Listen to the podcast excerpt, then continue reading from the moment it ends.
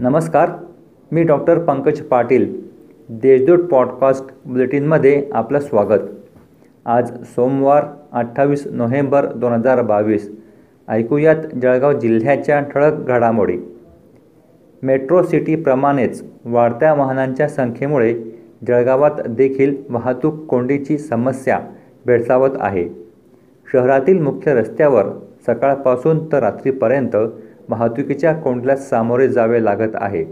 त्यातच भर म्हणजे शहरातील बेशिस्त चालक थेट रस्त्याच्या मधोमध रिक्षा उभी करून वाहतुकीस अडथळा निर्माण करीत असल्याचे चित्र शहरातील सर्वच ठिकाणी दिसून येत आहे. याकडे वाहतूक पोलिसांनी दुर्लक्ष केल्याचे दिसत आहे.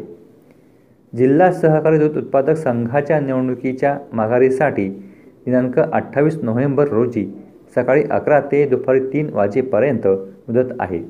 दरम्यान रविवारी महाविकास आघाडी आणि शिंदे गटातील काही उमेदवारांनी माघारीसाठी मनधरणीचा प्रयत्न झाल्याची चर्चा रंगत आहे.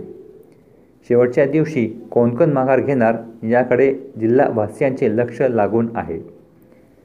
गेल्या वर्षभरात पोलीस दलाने जिल्हाभरातील एकशे पस्तीस गुन्हेगारांचे प्रस्ताव उपविभागीय अधिकाऱ्यांकडे मंजुरीसाठी दिले होते. परंतु आत्तापर्यंत त्यामधील केवळ पंधरा प्रस्ताव मंजूर झाले असून शंभरहून अधिक प्रस्ताव प्रलंबित आहे.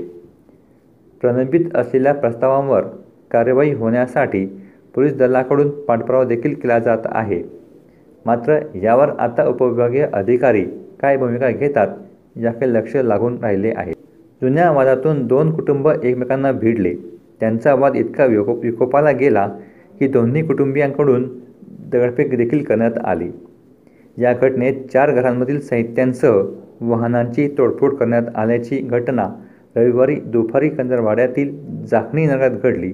या घटनेमुळे परिसरात तणावाचे वातावरण निर्माण झाले होते. या प्रकरणी दोन्ही कुटुंबांविरुद्ध गुन्हा दाखल करण्यात आला आहे. या होत्या आजच्या ठळक घडामोडी. आता वेळ झाली थांबण्याची. भेटूया पुढील पॉडकास्ट बुलेटिन प्रसारणात. तोपर्यंत संक्षिप्त बातम्या आणि त्याच्या घडामोडींसाठी देशदूत डॉट कॉम या संकेतस्थळाला भेट द्या. धन्यवाद.